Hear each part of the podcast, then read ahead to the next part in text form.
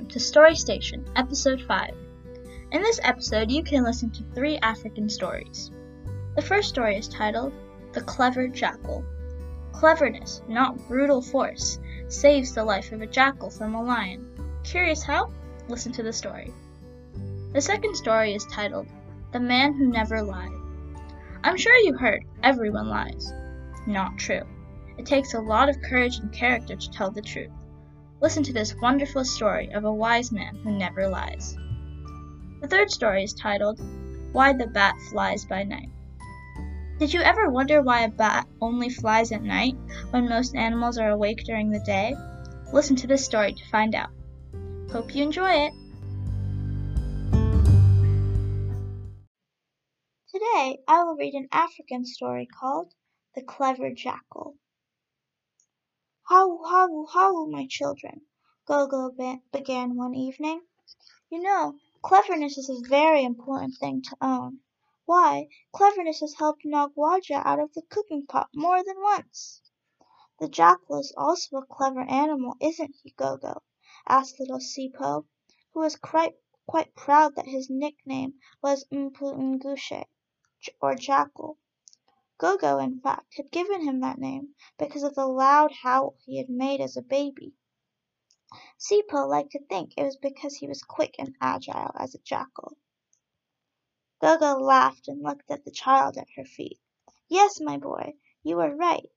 A jackal is a very clever animal, sometimes too clever for his own good. I remember how he helped Jabu the herd boy by tricking Bubeishi and t- back into the snare. Tell us another tale about a jackal, Gogo, begged Sipo. Yes, Gogo, her other ch- grandchildren chorused. Please tell us. All right, my children, but listen and learn. Gogo settled her round self down more comfortably a- upon the tree stump. Kwasuka sukela. One day, long ago, Jackal was trotting through a narrow, rocky pass. As he often did, he kept his nose to the ground as he ambled along to catch the odd scent. Never know when I'll happen upon my next meal, he thought to himself, although it was highly unlikely that he would find a rat out in the midday heat. But perhaps he could catch a lizard or two. Suddenly, he was aware of a movement ahead of him in the pass. Oh no, Jackal moaned, and stopped dead still in his tracks. Lion was coming toward him.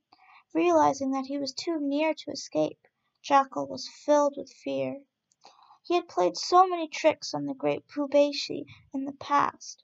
He was sure that Lion would take his opportunity to get his revenge. In a flash, Jackal thought of a plan. Help! Help! Cried the jackal. He cowered down on the cliff path, looking above at the rocks. Lion stopped short in surprise. Help! Jackal howled, using the fear he felt in the middle of his chest to accentuate his cry. Jackal glanced up at Bubeishi. Oh, great Nkoshi, help! There was no time to lose. See those great rocks above us? They are about to fall. We shall both be crushed to death. Oh, mighty lion, do something. Save us. And Jackal cowered even lower, his paws covering his head. Lion looked up, most alarmed. Before he had even had a chance to think, Jackal was begging him to use his strength to hold up the overhanging rock. So Lion put his brawny shoulder onto the rock and heaved. Oh, thank you, great king, yelped Jackal. I will quickly fetch that log over there to prop under the rock, and we will both be saved. And with that, Jackal bounded out of sight. Lion was left all alone to struggle under the weight of the unmoving rock. How long he remained there before he realized that it was another trick, we will never know. But this much we do know.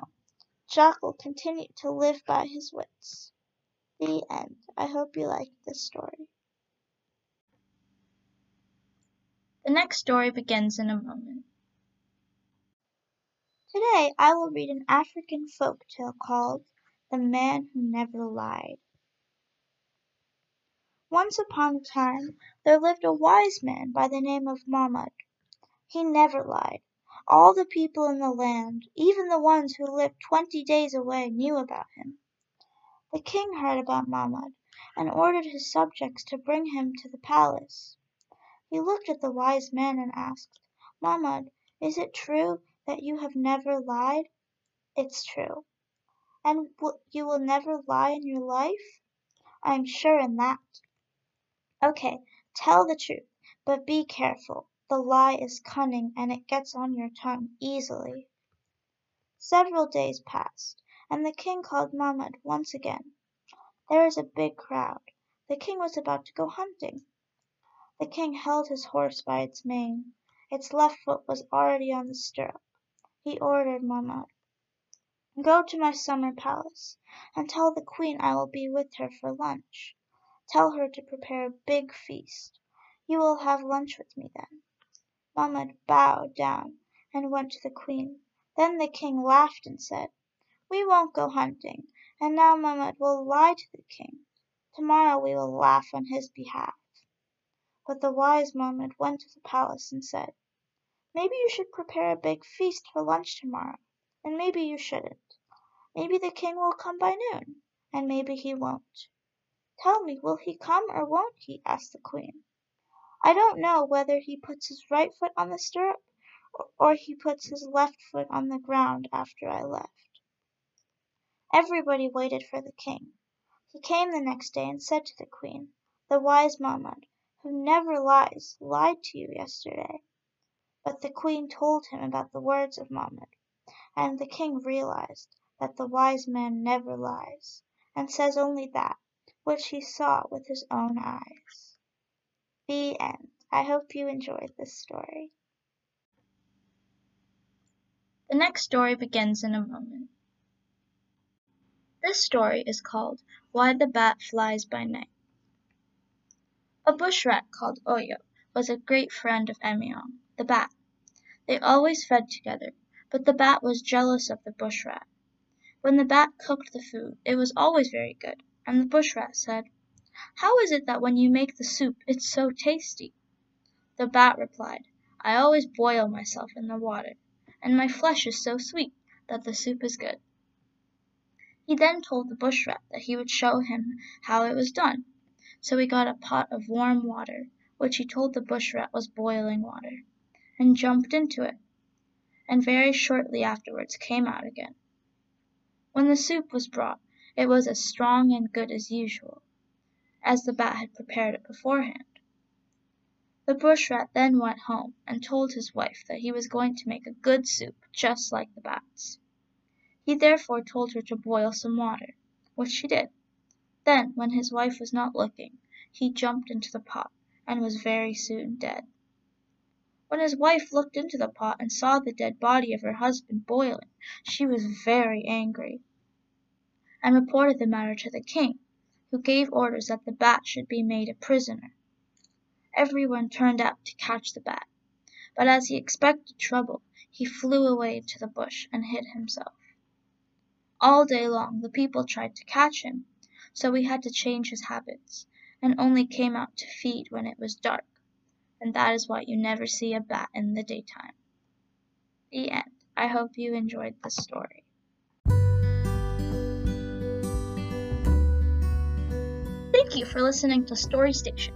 We are adding stories as frequently as possible, so check back often. We would love to hear your feedback and any questions you may have. Thank you.